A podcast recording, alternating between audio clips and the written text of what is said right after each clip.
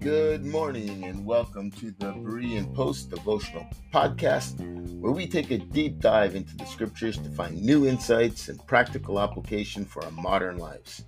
I'm your host, Dwayne, and I'm absolutely thrilled to have you with us today. Each day we'll explore a different passage from the Bible, unpacking its meaning and exploring how it can guide our lives for today. So grab your Bible, your favorite drink, and get ready for an exciting journey of discovery. And if you want to stay up to date on all of our latest podcasts and blogs, be sure to check out bereanpost.ca. Also, join our Facebook group where we call ourselves Bright Future Bible Freaks, and we have a lot of fun there together. But right now, we're going to get started and jump right into today's devotional.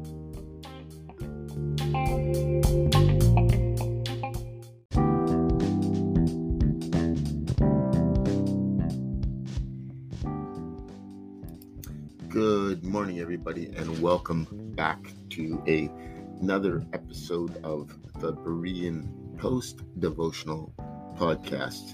We are on Colossians chapter 2, verses 11 to 15. This is part 4, and I'm going to jump right in.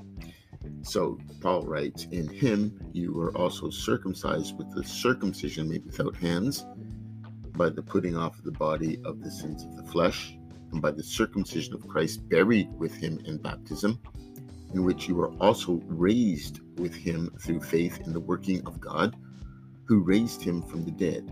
And you, being dead in your trespasses and the uncircumcision of your flesh, he is made alive together with him, having forsaken you all trespasses, having wiped out the handwriting of the requirements that was against us, which was contrary to us and he has taken it out of the way, having nailed it to the cross, having disarmed the principalities and powers, he made a publical, a public rather, spectacle of them all, triumph, triumphing over them in it. In Colossians 2, verses 14, Paul speaks uh, to this innate resistance to laws and restrictions within mankind. It says Christ has canceled the charge of our legal indebtedness, which stood against us and condemned us. In other words, Christ removed the burden of the law against us. This verse highlights that our natural inclination to resist law is not limited to traffic signals or other man made regulations. it's a deeper issue that's tied to our sin nature. Our disobedience and rebellion against God's laws separate us from Him, but that separation is removed through Christ. He has paid the penalty for our sins and set us free from the law's condemnation. Now, this doesn't mean we should continue to disobey God's laws, but rather that we are no longer bound by them. Instead, we are free to obey God out of love and gratitude for what He's done for us. But what is meant by handwriting of requirements? Well, here Paul writes, having wiped out the handwriting of requirements that was against us, which was contrary to us, he, meaning Jesus, has taken it out of the way, having nailed it to the cross. Well, the phrase handwriting of requirements refers to a legal document or a record of debts. So in Colossians 2, Paul is speaking about the requirements of the Jewish law which were seen as a burden that could not be fulfilled by human effort alone. The law was intended to show people their need for a Savior and point them towards faith in Jesus Christ. Well, why was the law contrary to us? Because Paul emphasizes that this record of debts was contrary to us. It's, it stood as an obstacle to our salvation because it revealed our, our sinfulness and our inability to save ourselves. Well, in the Old Testament, the law was given to the Israelites uh, to guide righteous living and maintain the relationship with God. However, the law also revealed their constant failure to keep it and their need for a Savior.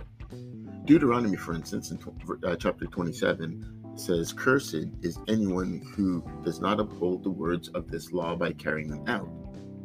You see, the law was seen as a burden that the people could not bear and it brought a curse upon those who failed to keep it perfectly. James makes reference to this as well in the book of James in the New Testament. But in the New Testament, here Paul emphasizes the burden of the law and the impossibility of fulfilling it on our own. He says in Romans 3, for instance, For all have sinned and fallen short of God's glory. This means that no one can independently fulfill God's demands because we are all sinful and fall short of God's perfect standard. In Galatians 3:10 he writes for for all who rely on the works of the law are under a curse as it's written cursed is everyone who does not continue to do everything written in the book of the law. So here Paul says the law curses those who rely on it for salvation because they cannot keep it perfectly.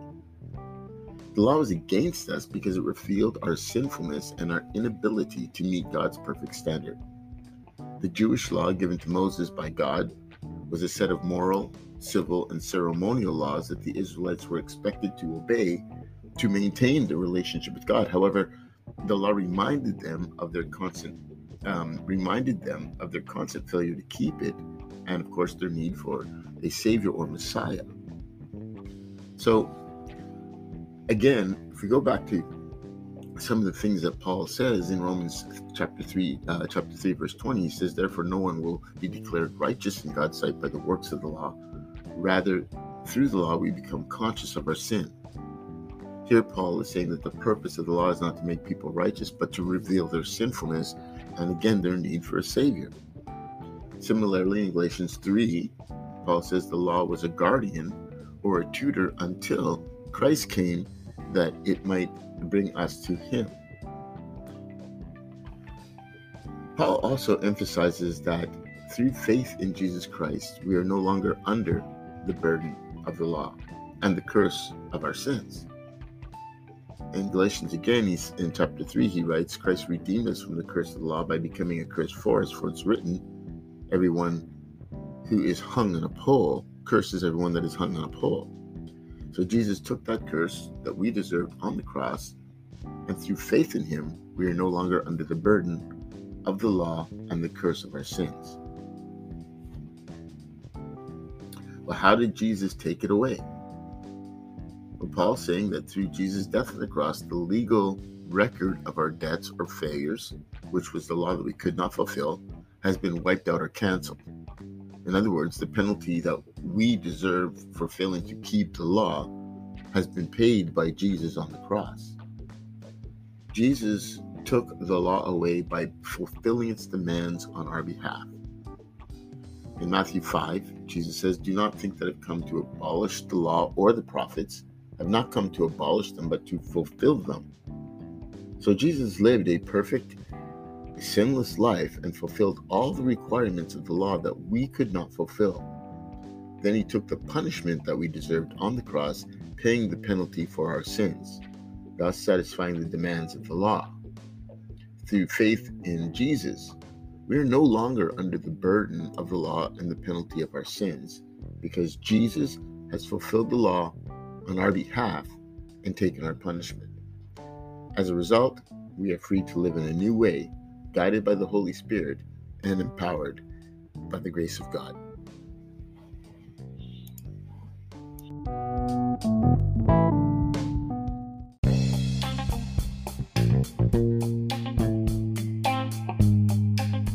Thank you for tuning in to this edition of the Berean Post podcast.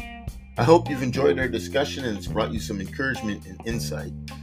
Hey, if you want to stay up to date with all of our latest blogs, posts, and podcast episodes, be sure to visit bereanpost.ca and subscribe.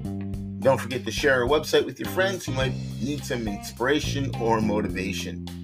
You can also join our community of bright future Bible freaks on Facebook. Until next time, may peace and blessings abound in your home.